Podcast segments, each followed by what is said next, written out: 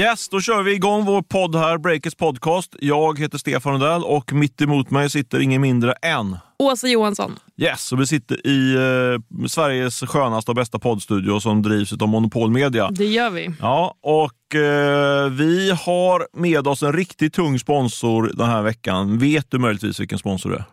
Kan det vara någonting som Breakit har styrt upp? Jajamän, vår, eh, vår eh, kurs, eh, kursproffs eh, Klara har bett mig och eh, meddela att vi drar, kör en kurs som heter Håll ditt styrelsearbete framåtlutat. Och eh, det där är en kurs som jag borde gå på. Det handlar, riktar sig till, ja men verkligen, det riktar sig till de, dig som har erfarenhet av styrelsearbete. Varför skrattar du så? Var det så roligt? Så självinsikt.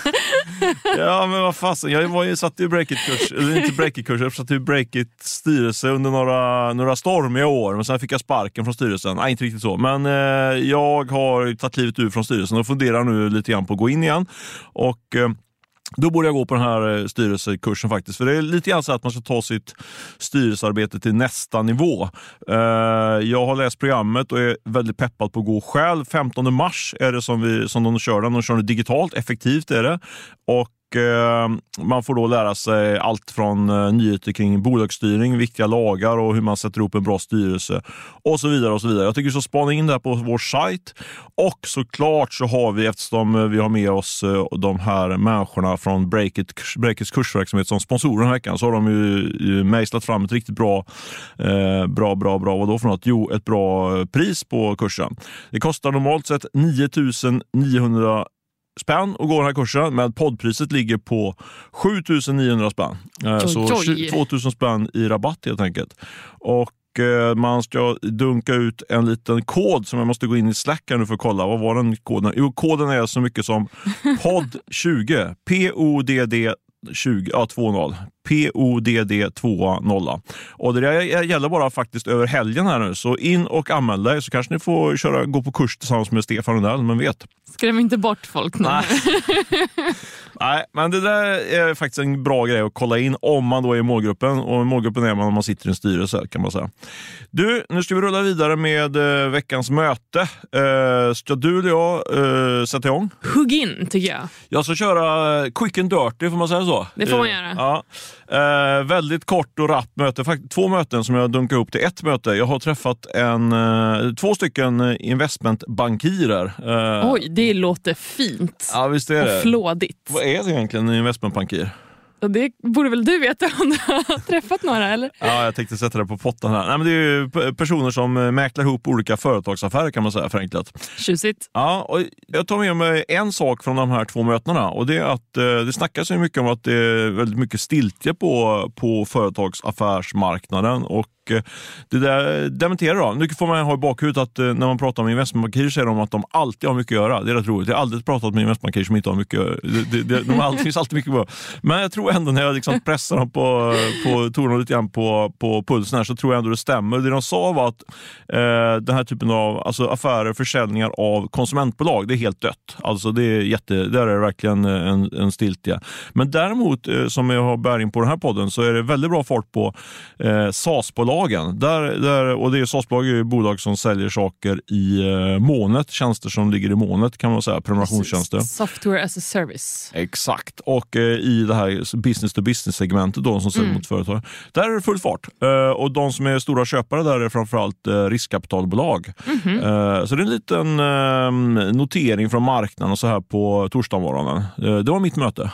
Det var kort. Kort och rappt. Ja. Ja, jag har också haft trippelmöte, Mhm. får jag väl ändå kalla det. Snyggt. Jag har träffat en person som heter Hanna Pettersson och så har jag träffat en person som heter eh, Rebecka Winterqvist och så har jag träffat en person som heter Mats Persson. Och vilka då är de här? Jo, Hanna är en av grundarna för något som heter Tjejer kodar och det beskriver dem som ett av Sveriges största communityn för kvinnor inom tech och de jobbar ganska strategiskt för att bidra till en, en mer eh, jämställdhet inom techbranschen helt enkelt. Eh, och eh, Rebecca då hon har krokat arm med de här och är, ja, hon är med i deras team helt enkelt. Och då till Mats Persson som är vår nya utbildningsminister. Just det. Tungviktare Yes. du träffar. Ministrar och, och eh, aktivister snedstreck entreprenörer kan man säga kanske. Exakt. Ja. Och de skulle ha ett möte igår för att då utbildningsministern sa att eh, nej, men han var så himla bekymrad över läget i Sverige och då, och då mm, pekar han då på bristen på alltså, människor som är duktiga på tech. Och det är ett rent ut sagt riktigt, riktigt dåligt läge nu. för att det finns ju så himla många eh, bolag i Sverige som är så otroligt duktiga på tech och de skriker ju i mångt och mycket efter eh, folk. Men det finns inte så himla mycket folk. Nej, men du, visst droppade en siffra för något år, någon vecka sedan här om, om att det var brist på, jag vet inte hur många tiotusentals eh, kodare? Jag tror det var närmare uppåt 70 Var det så pass? Det är ja. sjukt mycket. Ja. Eh, dock ska jag skicka med, men jag vet inte om det är brist på 70 000 nu eller 70 000 inom de så här närmsta tio åren. jag tror det eller, var så, ja, det någonting så, sånt. ja. Ja. precis. Och, eh, ministern ville då eh, snacka med Hanna och eh, Rebecca för att eh, få lite bättre koll på läget. Om, okay, vad, vad tycker ni att man borde göra? Men vad gjorde du där då? Satte du bredvid som flugan på väggen? Ja, då? det här var ju en väldigt bra fråga. Vad gjorde jag där i deras möte? Det var ju då den här Kände du ministern, de som här två tjejerna. lite grann när du satt där? Eller vad Alltså, säger man? Tredje hjulet? Nej, men vad som hände var att de hörde av sig till mig för en vecka sedan ungefär och sa precis som det var att de ska snacka om det här. Mm. Och Du har ju skrivit en del om, om jämställdhet inom tech och så vidare. Vill du sitta med och lyssna in och sen ställa lite frågor? Mm. Hur var det då? Ja, men jag tycker att det var rätt bra. Först tänkte jag att det här är 100% PR-trick. Liksom. Men jag fick inte riktigt den viben. Ehm, det är klart att de ville komma ut med det här och det frågade jag också. Varför bjöd ni in mig till det här? Liksom. Ehm, och då var liksom kontentan, nej men det snackas alldeles för lite om tech överlag och om jämställdhet inom tech. Alltså, jag tycker att det var ganska häftigt att sitta där som en fluga på väggen. Mm. Var det intressant? Eller var det, Ja, men jag tycker att det som var, intressant. För det, alltså, ibland när sånt här händer just med en politiker så känns det som att det är väldigt liksom, okej nu ska vi måla upp någonting och sen får det, ja, så ser det bra ut i media liksom, och that's that. Men det kändes inte som att Tycker du så? Alltså jag tycker när jag, när jag varit i en lite närmare politiker så, så du brukar reflektera att de är ändå verkligen, man fattar att de är ministrar så. De är ju smarta liksom och väldigt verbala och eh, känns ganska så jag tycker, jag tycker faktiskt är mindre fluffigt när man träffar dem i verkligheten. När man, när man, på tv tycker jag verkligen man kan se, alltså när de är intervju, då känns det verkligen så att de bara hakar på någon maskin och så bara pratar de. Liksom sådär. Men när man kommer, in, kommer de lite mer in på livet liksom, så känns det som att de det är ju smarta personer och som är lite grundare i det de, de, de brinner för saker och ting. Liksom, sådär. Så känner jag faktiskt lite grann. Eh, Jag har inte träffat jättemånga ministrar, men de jag har träffat så tycker jag känns det. Ja, jag har, ja, det har varit lite olika för mig. Men igår kände jag så att det här, det här tas på allvar. Och det, det var inte någon så här, okej nu ses vi i tio minuter här, utan vi satt ju där ett tag ändå. Liksom. Kom ni fram till en lösning eller var inte du, du satt ju mest bredvid då, men eh, de Alltså här- det finns ju massa olika saker att göra, men en sak som jag tyckte var väldigt intressant var att eh, Hanna och Rebecca då påpekade att att eh, nej, men programmering är så väldigt förknippat med matte. Och att det är liksom någonting som man måste komma ifrån. För visst, det är bra att vara bra på matte till en viss grad, men du behöver ju inte vara något snille. Liksom. Och de menar snarare att de har sett i de kurserna de håller att är folk duktiga på språk så kan man också lära sig programmering relativt enkelt. För det är ju det programmering är, det är ett språk. Ehm, och Sen menar de också att redan i grundskolan att man ska liksom få in programmering i estetiska ämnen i, eh, ja, i skolan för att få bort det här att ja, man måste vara så bra på matte. Liksom. Ehm, för det menar de att nej, men det behöver man inte alls vara. Så det var en grej, men de hade massa mer.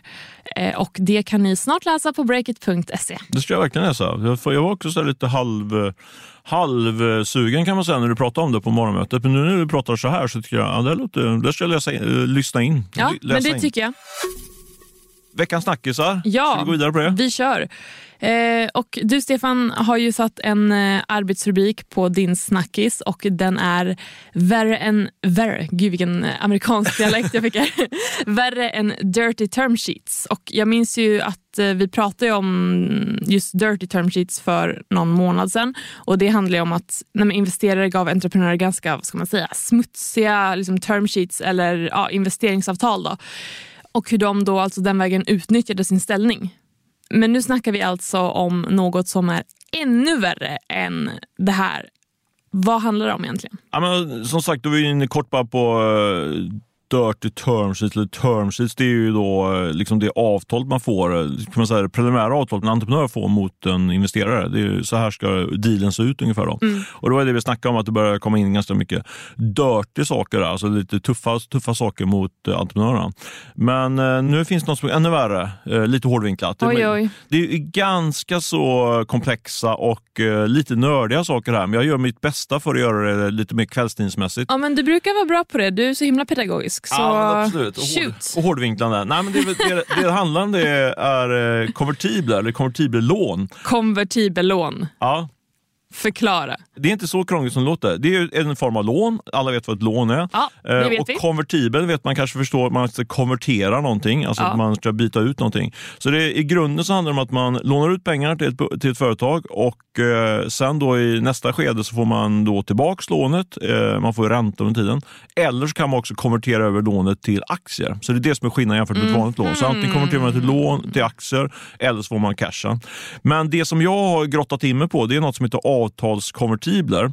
Och i det fallet så kan man faktiskt inte konvertera det här till, till ett lån. Man får inte tillbaka pengarna på det sättet utan det, är liksom, eh, det ligger i sakens natur att de här, de här, det här lånet ska konverteras över till aktier och ingenting annat.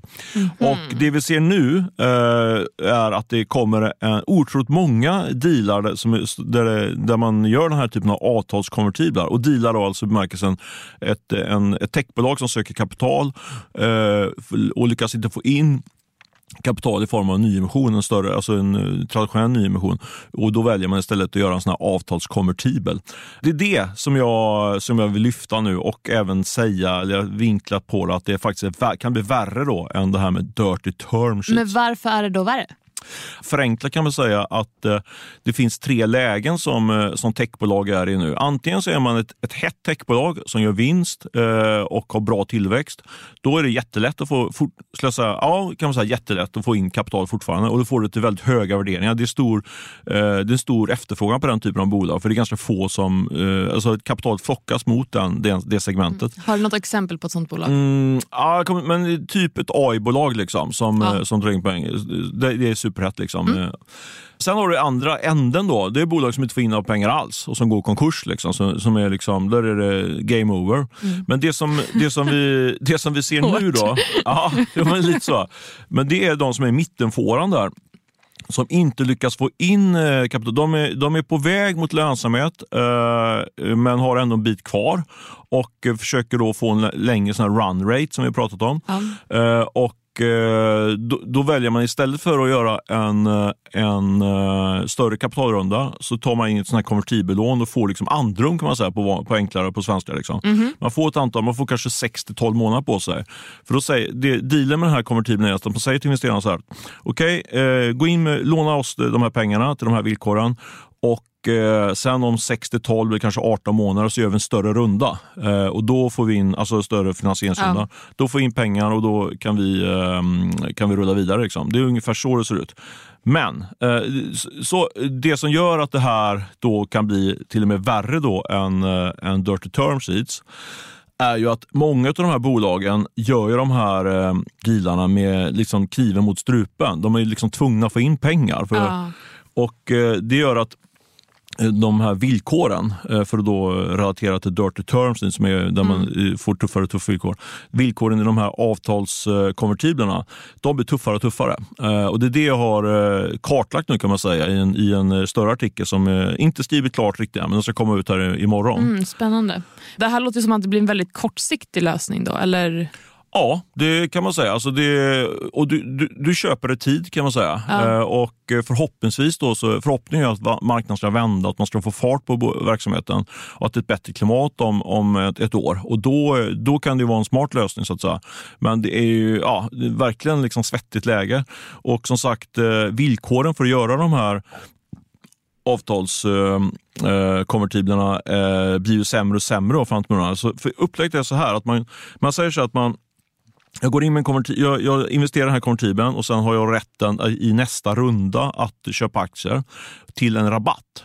Så liksom, du vet att du ska, att du ska göra en runda om låt säga 12 månader. Ja. Och Då får du rabatt på det aktiepriset. Det är, det liksom, det, det är en del av betalningen. utav det. Och då Tidigare har man fått kanske 10-20% rabatt på det här priset. Men nu, det som jag hör nu i marknaden är att, man, att rabatten kan ligga på 30-40, kanske ännu mer procents rabatt. Okej. Så det är ett sätt att, alltså det blir, på det sättet dras det åt eh, st- tumskruvarna. Och framför allt då, en, en annan grej som är riktigt obehaglig, det är liksom, om man då inte lyckas göra den här rundan om 12 månader. Det är ju inte, det är inte alls säkert att man kommer göra det. Liksom. det är, vad, vad vet man då? Nej. Vad händer då? Jo, då, då skrivs det in i avtalen redan nu att de här som gör de här konvertiblerna, att då har de rätten att eh, konvertera till aktier, men till ett extremt lågt pris. Tidigare då så hade man att man brukar få konvertera till samma värdering som var i den förra rundan. Alltså att man hade, om man, låt säga att man gjorde en nyemission för två år sedan till värdering 100. Mm. Ja. Eh, eh, och då, då var man liksom, då var, då var liksom okej okay, om det inte löser sig med den här rundan nästa runda, då får du, göra en, eh, får du köpa in det till den här värderingen 100. Ja. Men det som sker nu, det är att man får köpa in sig till värdering 50, alltså det är 50 rabatt. Då.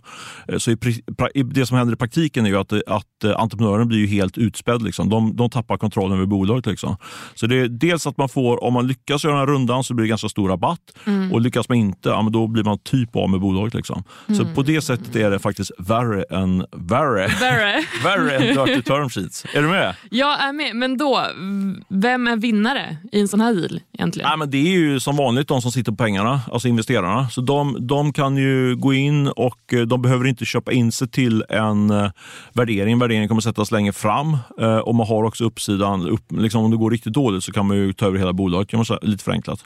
Så där är, det är investerarna. Och sen, en annan förlorare förutom eh, entreprenören då, det är faktiskt vi journalister, eh, upptäckte jag. Tyckte jag var ganska intressant. Ja, för att? Ja, nej men vi ligger ju på Bolagsverket och kollar många nyemissioner hela tiden. Där, kommer, Oh ja. där är man ju tvungen att skicka in när man gör en Ja. nyemission. När man gör en sån här, eh, en sån här konvertibel behöver du inte skicka in några papper. Så det här innebär att, det, att eh, många bolag som vi följer, som vi tror håller på att bli av med pengar, på, som går dåligt liksom helt Ja. enkelt. Eh, de kan ju i det tysta på rätt sätt eh, kan man säga, skedmatas utav investerarna, eh, utav eh, sina ägare. Man Mm. märker liksom inte av det. Det tycker jag var ganska intressant. Och, eh, Så både entreprenörerna och journalister är förlorarna i det här. Precis, framförallt entreprenörerna kan man säga. Journalisterna kan man Double väl... trouble Ja. alltså. Vad säger du om den här spaningen? Var den för grottig? Inte- Li- lite ledande fråga, men du får gärna Ja, svara. men, eh, lite, grottig, men jag gillar ju nörderier. Mm. Så ja, jag tycker att den är bra. Det är ett superhett tema i alla fall bland, i vår Chalmers-grupp det här med, med konvertibler, så jag tycker ändå att det är värt att lyfta. Oh ja. Ja, Yes. du, nu ska du snacka. Nu ska jag snacka. Om vad? Ja men så här. Vi har ju pratat en hel del om att det ena bolaget efter det andra sedan om ungefär ett år tillbaka har varslat om uppsägningar i techsfären eh, och många gånger har anledningen till det varit att nej, men nu behöver man foka på lönsamhet istället för tillväxt. Men så fick vi span på någonting som stack ut. Eh, det var nämligen så att Patrik Arnesson, han är ju entreprenör och grundare av eh, appen Forza Football. En riktig profil får du säga. Ja men värld. riktig profil är han, helt klart. Har ju, har ju bytt, jag, när jag lärde känna honom så var, hade han ju, var en typ sån här startup-kille med keps och cool, cool sådär, eh, avslappnad kille. Men nu ser han ju mer ut som en eh, kvinna får man säga i sin utformning, eller? Ja, eh, jag tänker inte kommentera det. Nej. Nej, men han ser ut som en kvinna, men Ja, men han, är han har ändrat sin stil lite grann, Jo. kan man väl säga. Ja, det får man. Han klär sig i alla fall klänningar och sånt. Och handvä- han, när jag träffade honom så var ju hans stora eh, fetisch var ju handväskan. Så här. Ja, men han är en rolig profil måste jag säga. Det är han. Ja, gjort en Ehm, resa. Men vad vi snubblade över då var i alla fall att han eh, flaggade för att Ja, inte nu i krisen som pågår nu får vi väl kalla den då, utan eh, vid tidigare tillfälle precis innan pandemin bröt ut så hade han tydligen erbjudit alla sina medarbetare på sitt bolag, som var runt så här 60 stycken, han erbjöd allihopa att sluta och lämna bolaget med ett antal månadslöner eller liknande trots att inga nedskärningar egentligen behövdes. Mhm. Och Det slutar med att ja, en tredjedel, typ 20 stycken, valde att ta den här dealen och eh, ta pengarna och dra, lämna bolaget. Det var ganska mycket. Trivdes de inte? Det var, en, eller var det så bra deal som de fick av Arnesen? Det var, vad sa han? Du har gjort intervju med honom? nu. Ja. Eh, ja, vi såg i alla fall att det här flaggades för på LinkedIn. Eh, så jag kastade mig på telefonen och började jaga Arnesson som då en kollega sa, nej men han svarar jättelätt. Så. Mm. Han svarade inte. Okej. Vad är det som händer? Till slut fick jag tag på honom. Då har han flyttat till Mexiko. Så vi tog oss ett snack på uh, av videolänk. Det är bara lite ro- jag, måste bara, för jag träffade honom på en middag här nu för ett tag sedan. Stora Journalistpriset faktiskt. Han fick, det måste vi säga. Ja, han fick ju han. sto- han. Ja. vann ju Stora Journalistpriset. Fast han inte är Eh, journalist. För en, eh, kort kort bara, men för, det var ju för en granskning kring eh, Qatar och när de fick fotbolls-VM. Vad hände med alla gästarbetarna kan man säga Ja, precis. Eh, väldigt spännande granskning som, eh, eh, som jag tyckte ni ska del- ta del av. Men då, då var han ju eld och låg. Då hade han precis flyttat från, det här var ju bara några månader sedan, då hade han flyttat Ja, från eh. Ibiza till, eh, till Berlin Ja. Och var ju liksom helt håsad på Berlin. Liksom. Typ ett par till så liksom allt, Det var underbart där, liksom. perfekt. Super. Och nu då, två månader senare, har han flyttat från Berlin till eh, Mexiko. Till Mexiko. det, det går fort. Ja, nej, han verkade inte tycka så jättemycket om Berlin. Han sa att han hade för evigt gjort slut med vintermörkret och sålt alla sina vinterkläder och att det här var det bästa beslut han någonsin gjort, att dra till Mexiko. Det låter precis som Patrik Danielsson. Ja, Ja, får vi får var väl- ja. Se var han bor nästa, om, om ett halvår. Ja, Ja, han kommer nog hem till Sverige. Göteborg. Så han gav sina anställda det här erbjudandet om att sluta. Varför? Jo, men för han sa så här, organisationen var trögrörlig, kulturen var ingen vidare och det spenderades alldeles för mycket resurser på höga löner. Och då var det så här, jaha okej, min fråga var då, eller jag hade ju massa frågor såklart, men en av dem var så här, hade ni en kollektivavtal att förhålla er till? För det här låter ju helt sjukt Ja, egentligen. det måste bara, men innan, innan går vidare. Bara, Så alltså han, han gjorde det här draget för att han ville att folk skulle säga upp sig? Eller vad, jag fattar inte. Eller vad? Ja, nej men så här, det var trögrörligt. Du sa ju sa det, han. för, trögrörligt ja. Men Trögrörligt. höga löner. Så Det var att, höga ja, löner ja. och kulturen var inte supernice. Så han ville väl städa upp i bolaget helt Mm. enkelt. Liksom Få snurr på det lite mer. Eh, men han sa så här, ah, nej, men alltså, det var ingenting så här, oj oj oj nu, nu rinner det ut pengar här, vi måste verkligen spara ner. Det var ingenting sånt Nej. av vad det han sa. Eh, men å andra sidan, det här hände ju också bara någon månad innan pandemin. Och sen så kom ju pandemin. Så att han sa ju också att han visste ju inte om det då, men han hade ju en perfekt timing. För att om han hade behållit alla de här anställda och de hade stannat på bolaget, då hade ju företaget i princip inte klarat sig, sa han. Mm.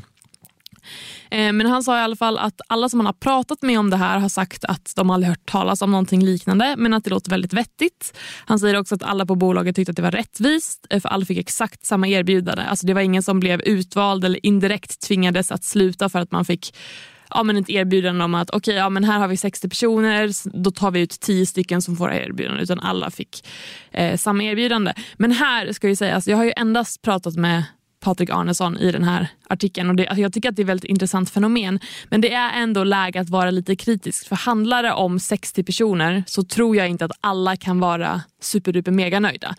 Ehm, och det är endast han som säger det. Så, Särskilt när det är Patrik Arnesson som är källa ja, Nej, jag bara alltså-. Jag, jag gillar verkligen Patrik Danielsson, men han är, han, men, så är det ju. Man, man, man får ta lite nypa salt när Nej, det är bara en person som säger det. Ja precis, för det ska man ju alltid göra i journalistik, att man vill höra flera sidor. Så med det sagt så skulle jag jättegärna vilja prata med någon som har jobbat på Forza eller någon av dem som valde att ta det här erbjudandet eller någon av dem som valde att inte ta erbjudandet. Så är du som lyssnar en av dem eller känner någon får du jättegärna höra av dig till asa.breakit.se. Såklart gäller källskydd alltid.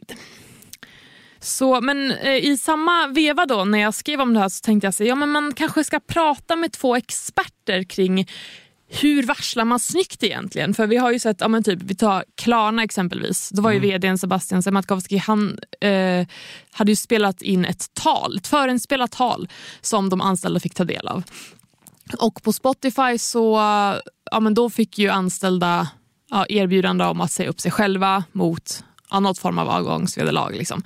Och sen då det här med Forza Fotboll. Liksom. Är det här snyggt? Liksom? Så jag pratade med två experter, de är professorer i arbets och organisationspsykologi.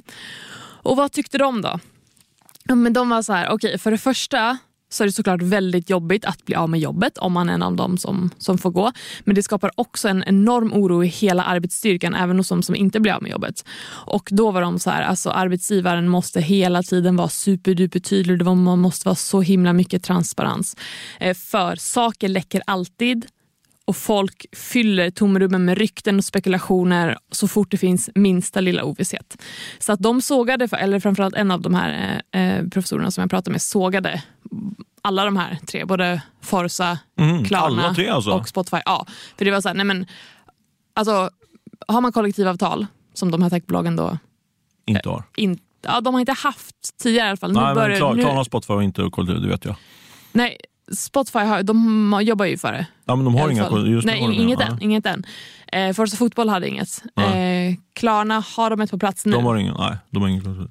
Så det är ju det. För då blir det så här, ah, okej, men de menar ändå så här, alltså man måste, man måste hantera det snyggt. Och som chef så måste du vara modig, du får betalt för att vara modig och du får ta skit. Liksom. Och du måste vara så himla synlig för Mm. dina anställda så länge det behövs när något, någonting sånt här händer. Och det måste liksom vara, nej men man måste liksom informera genom hela processen och inte bara... Men du bad, du bad inte de här experterna att ranka eh, Forza, Spotify och Klarna i, eh, i eh, hur bra eller dåligt de hanterar det? Nej, jag bad dem inte att ranka, men jag frågade dem jag berättar ju varje case Mm. då.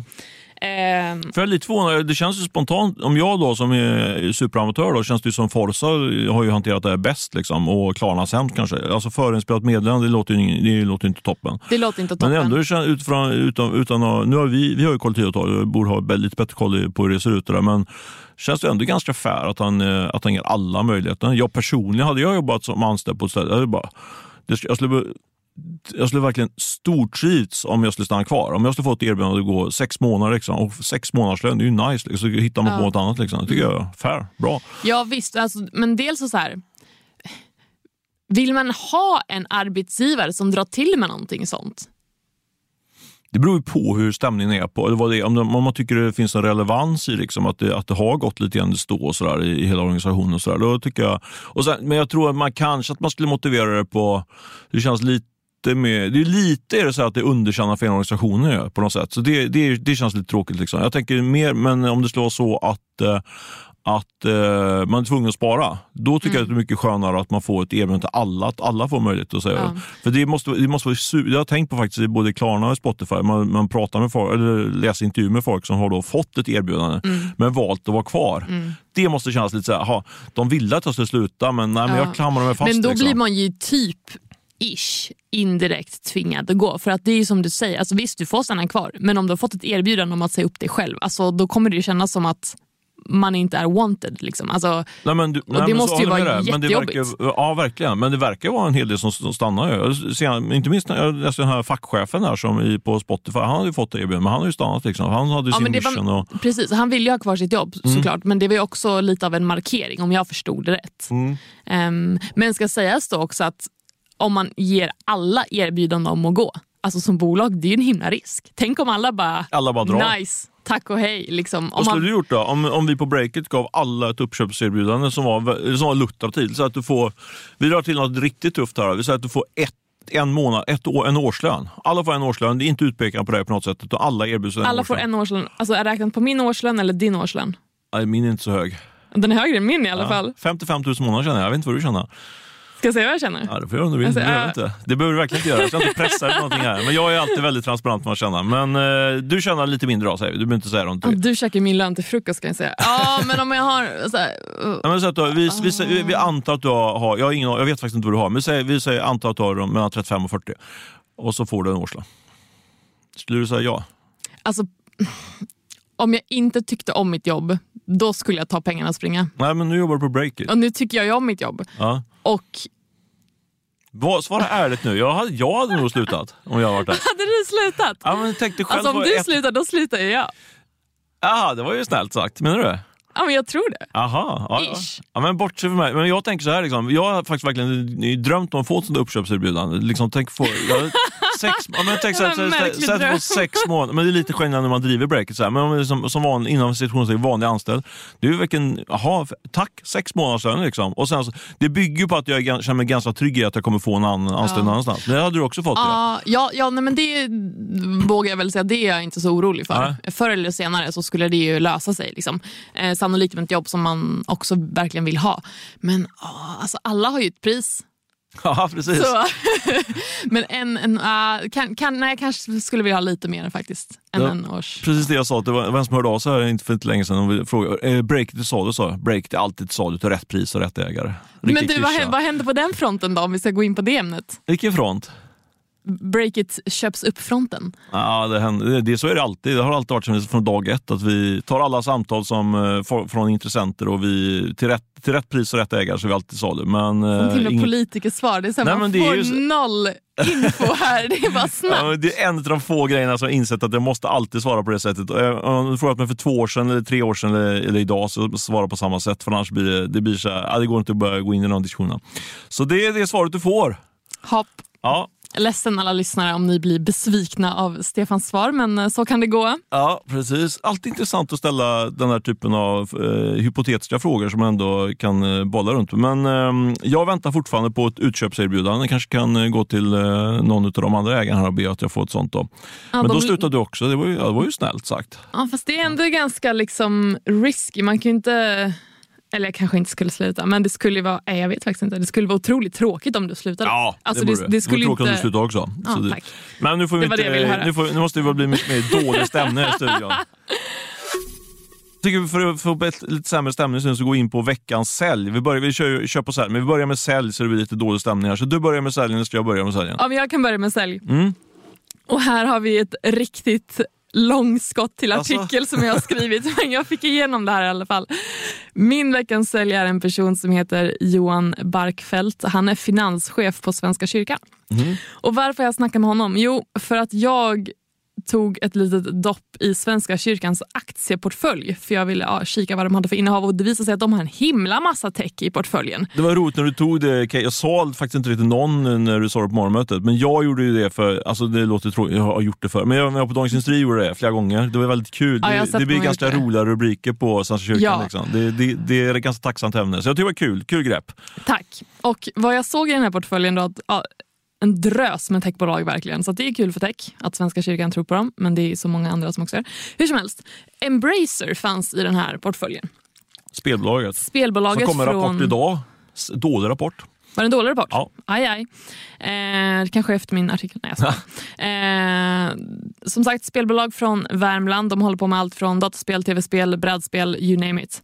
I alla fall, de var ju lite i ropet förra året. För då tog de in 10 miljarder kronor från Savvy Gaming Group som i sin tur ägs av PIF, PIF.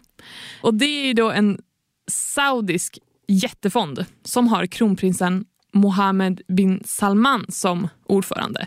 Alltså han som styr, och, styr hela Saudiarabien. Styr och ställer, yes. Och indirekt får man säga då vara ansvarig, kan jag ta ansvar för att säga, eh, för att de eh, dödade och styckade en eh, regimkritiker på deras ambassad i Turkiet. Exakt. Han Källa eh, New, York Times tror jag faktiskt. ja, nej, men han har ju pickats ut som den ansvariga bakom mordet på den här journalisten då, eh, Jamal Kash, Khashoggi. Ah, du kom ihåg det namnet, vad starkt. Jag skriver upp det.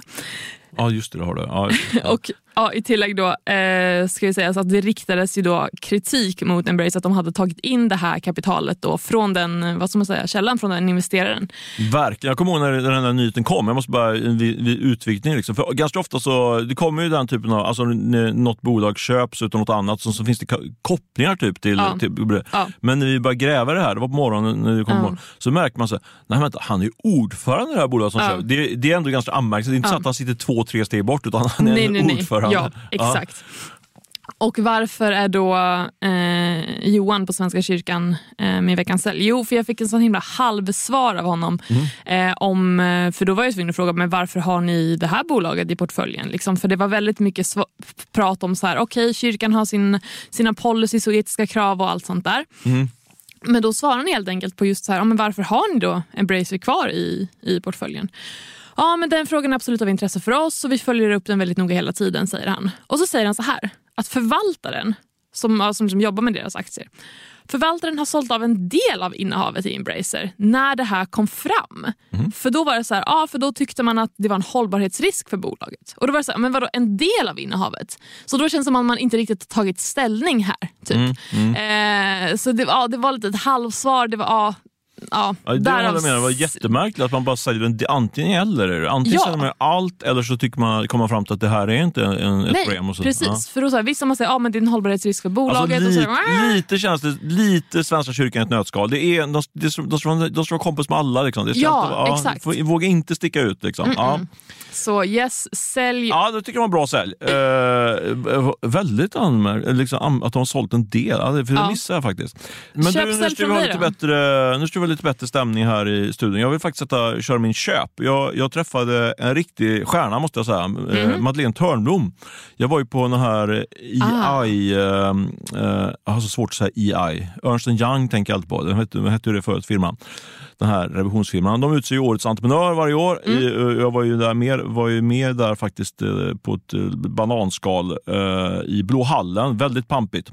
Men hon, hon, ja men verkligen. Och det var ju förra veckan. Och hon utsåg, utsåg då till årets stjärnskott. Och snacka vilken stjärna alltså. Hon eh, sålde sin häst Eh, Madeleine känd- Törnblom. Ja, precis. Och det här var typ för fyra, fem år sedan. Inte så länge sedan. Mm. Hon- Hon sålde sin häst. Hon sålde sin häst och för hon ville då dra igång en firma, en, ett företag som gjorde bra och funktionsmässiga och snygga ridkläder. Eh, Så hon driver då det här eh, som heter Maja Delors. Känner du igen dem? Eh, ja. Delores kanske. ja, Maja Delores, Dolores. sorry. Bra namn ändå. Eh, Varför då? Ja, men det, det klingar ju fint. Ja, du menar så. Ja. Jag tänkte om det var någon koppling där. Delors. Jag ingår. Men i alla fall, jag snackade med henne efteråt och hon sålde då sin häst för jag tror för 120 000 kronor och nu har hon byggt ett bolag till 100 miljoner. Och det är ju fantastiskt. Men det som är ännu mer fantastiskt är att vinstmarginalen är på över 25 procent. Så i- vilken superstjärna. Och hon har inte tagit in en krona riskkapital utan har byggt hela det här bolaget på, på sin häst då, kan man säga indirekt. Wow. Ja, så henne måste vi hålla, hålla ögonen på. Vi har skrivit eh, artiklar om henne, men jag tror att hon, eh, det, det kommer bara växa växa i det här bolaget. Jag, jag tycker verkligen en, en stark köp på, på Madeleine Törnblom. Man skulle nästan vilja göra en så här helgreportage. Tycker jag verkligen. Tycker jag verkligen borde göra. Eh, jag fick verkligen en känsla att det här är liksom en, eh, en superstjärna helt enkelt. Intressant. Men du, Ja. tror du att hästen hon sålde hette Maja Dolores? Bra fråga. Det skulle jag kanske ställa i den här helgintervjun som ska göras. Ingen aning. Tror inte det kanske. Det är nog bara, ja jag vet inte. Ja. De är, och framgångsfaktorn där har varit mycket egna produkter och superduktiga på sociala medier. Jag spanade faktiskt in deras TikTok-konto här på vägen till, till jobbet. Eh, ja, det var min köp. Har du en köp också att bjuda på? Coolt. Eh, Jag har en köp att bjuda på och Mm. det är en person som heter Anna Wallander. Hon är vd och medgrundare för ett eh, smyckesbolag som heter Akind, tror jag man Så, säger. The Kind, ja. Akind. Och det här bolaget ska då utmana smyckesindustrin med diamanter gjorda i labb och guld som har återvunnits. Under förra året så omsatte det här bolaget 23 miljoner kronor med en förlust på 3,6 miljoner. Eh, men nu har bolaget stängt en runda på 8 miljoner kronor med en rad tunga e-handelsprofiler som klivit in. Och Det är då Desennios vd Fredrik Palm, vi har eh, entreprenören Alexander Hars och sen har vi Jakob Dvorsky, tror jag man säger, från Asket. Mm, mm. Och tanken är då att det här ska bli mer eh, miljövänligt då eftersom man återvinner eh, guldet och diamanterna. Eller? Ja, det är så jag tolkar det i alla fall. Mm, det är säkert så. För Det, Så- väl så här, det finns ju smutsiga diamanter och sånt där, alltså som, som tas fram i, apropå dirt här då, som tas fram på väldigt o, osköna förhållanden i gruvor och sånt. Så jag antar att det är så. Sannolikt. Ha, eh, veckans sälj för mig då är något som heter Boxbollen. Det känner du till va? Alltså jag hör att vår kollega Tobias går runt och säger boxbollen ganska ofta tycker jag. Obsessed boxbollen. Men det är också Bill Gates är ju det. Han fick ju den här boxbollen i uh, julklapp tror jag och visade på, på i sina sociala medier. Så, Men ja, men de, har- de har fått en extrem hås kring, det är ju liksom en liten boll man har, man sätter någon grej på huvudet och så kan man stå och sparka på en boll tror jag. Ish. Ja, precis. Eh, men eh, jag sätter sälj på det här, för det, det har ju varit sån grym hås på det här. De, det går hur bra som helst och de har en, jag tror de har 70, 80 eller om det var 90 procent av försäljningen kommer runt jul. Liksom, typiskt julklappsgrej. Men i min värld så är det ju riktigt sån one hit wonder. Liksom. Det här kommer ju, vara, det här kommer ju ebba ut ganska snart, eh, den här håsen. Och varför sätter jag sälj där? Jo, för det är faktiskt så att det här bolaget då är till salu. Eh, Tobias Blixt, vår kollega, då, eh, skrev när en intervju, gjorde en intervju med grundarna där de flaggade lite grann för att ja, vi kanske funderar på en exit. Och nu har jag faktiskt grävt fram att de har, har eh, anlitat en, eh, en, råd, en eh, sån här investmentbankir, då, Clearwater heter de. Eh, och de vill ha, ha en, över en halv miljard för det här bolaget. Jag tror det är en supersälj. Jag tror inte man ska gå in och köpa det här bolaget. Eh, Det är bara ett tips till alla riskkapitalbolag med alldeles för mycket pengar som funderar, funderar på att köpa det där nu. Så jag sätter en sälj på boxbollen. Stark, var det stark eller svag säljsignal tycker du? Alltså, jag tycker ändå att så här, det är ändå en sån här produkt som man är så här... Ah, alltså var, but why? Typ så här. Så att, jag förstår vad du menar men jag, jag kan nog ändå tänka mig att det är, finns någon som vill köpa det här för ganska stora pengar. Jo, det så är det kanske. Men jag får lite spikmatte-känsla på det. Det var, nej, men det var ju superhett ett tag, spikmattor, och sen så bara dök den. Det var ju något, ställe, någon, någon bolag uppe i Hudiksvall tror jag som var hur, hur bra som helst och gjorde hur stora vinster som helst, men sen så bara försvann det. Eh, ja, vi får se. Vi får se. Vi får se. Men jag är i alla fall nöjd med att jag grävt fram själva nyheten att det är Clearwater och att den ska värderas till ungefär en halv miljard. Det kommer komma mer artiklar om det tror jag på Breakit. Uh, hoppas att inte någon konkurrent gräver upp den här nyheten innan oss. Jag bjuder er på den i sådana fall. Ni eh, Snällt. är ju benägna att ta mina nyheter ibland. Där. Jag ska inte gå in allt för mycket. Jag blev väldigt tjurig på en annan nyhet jag hade i veckan som bara en, en, en rosa tabloid bara snodde utan att ge någon cred. Ja, typ. Men du, eh, innan det blir för gnälligt här så tycker jag att vi ska säga tack och hej. Och hur är det nu? Nästa vecka är jag ju faktiskt inte i studion. Då är jag i Alperna, italienska Alperna. Det går bra nu. Good life. Ja, men du är på plats eller? Jajamensan, det räknar jag med. Ja. Och då får vi en, uh, en liten gäst istället för dig då. Ja, det ska bli Någon annan på. stjärna från vår underbara redaktion. Verkligen. Eh, så vi hörs inte nästa vecka. Men, eh, Men vi hörs nästa vecka. Exakt. Ha det bra tills dess. Ha det bra!